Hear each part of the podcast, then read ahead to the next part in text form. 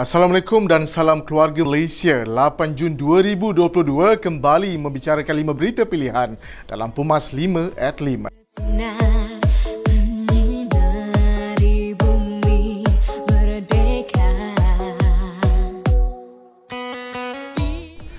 Setiausaha Agung AMNO Datuk Seri Ahmad Mazlan berharap Pendaan perlembagaan UMNO yang dipersetujui oleh semua perwakilan dapat diluluskan oleh pihak Jabatan Pendaftaran Pertubuhan Malaysia ROS. Pihak ROS telah meluluskan pemilihan parti daripada rakan Komponen Barisan Nasional iaitu MCA bagi melanjutkan pemilihan parti sama seperti yang UMNO pinta. Semoga permohonan UMNO mengenai pemilihan parti tercapai seperti mana yang diperolehi oleh parti MCA yang melanjutkan pemilihan parti selewat-lewatnya enam bulan selepas pilihan raya umum diadakan.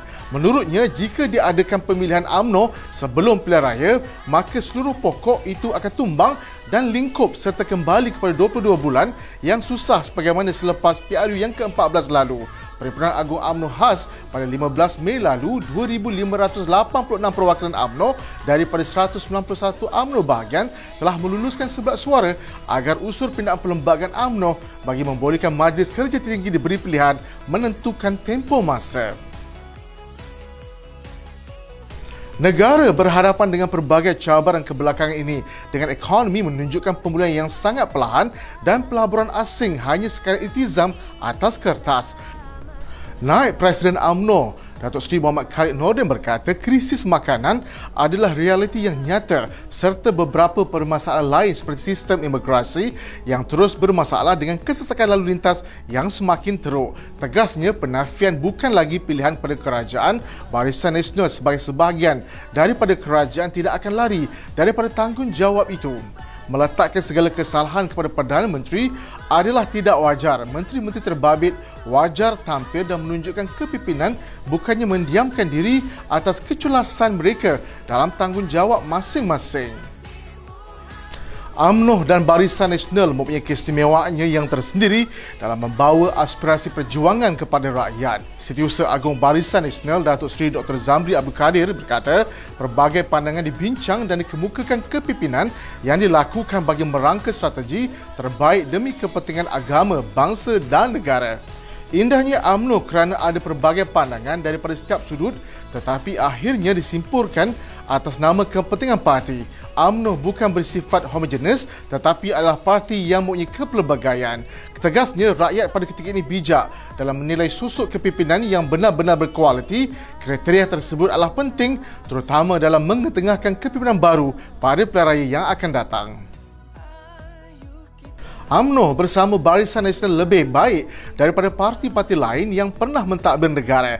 Ketua Perangan UMNO Syarif Hamdan menegaskan bahawa ianya cukup berbeza dengan pihak lain maka sewajarnya UMNO menggunakan pelbagai kaedah dan mengaplikasikan kekuatan parti untuk mendapati pilihan raya umum ke-15. Setiap pimpinan parti UMNO dalam setiap peringkat semuanya ada kaedah dan kemampuan serta harus digebelingkan supaya masing-masing boleh menjaga market yang berbeza. Itu kekuatan AMNO berbanding dengan parti-parti lain.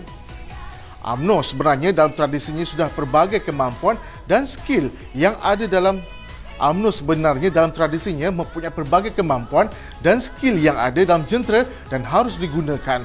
Syari yang juga naib ketua pergerakan UMNO berkata, UMNO tidak boleh main retorik dan sentimen, perlu ada satu tawaran memperbaiki ekonomi untuk rakyat terutamanya golongan muda. Jangan pandang enteng kepada mereka. UMNO dan Barisan Nasional Temerloh sentiasa berada dalam siap siaga untuk menghadapi perayaan umum dengan pelibatan menyeluruh jentera setiap peringkat.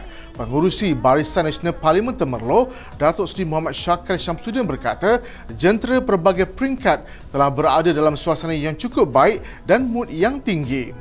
Menurutnya, dalam merealisasikan perkara itu, Jentera Barisan Nasional Dewan Undangan Negeri Lancang dan mentakap telah mengadakan dry run bagi menguji kesiapsiagaan jentera untuk menghadapi perayaan umum ke-15. Kesiapsiagaan cukup Kesiapsiagaan cukup penting dalam usaha melancarkan gerak kerja jentera serta kesediaan jentera untuk melaksanakan tugas serta tanggungjawab kepada setiap tugas. Tegasnya, Barisan Nasional Parlimen Temerloh sentiasa bersiap sedia untuk menempuh PRU ke-15 dan akan mengekalkan semangat untuk terus melangkah. Sekian daripada saya, Muhammad Saiful Muhammad Sahak Jangan lupa temu janji kita Isnin hingga Jumaat jam 5 petang, 5 berita pilihan hanya di Pumas 5 at 5. Assalamualaikum dan salam keluarga Malaysia.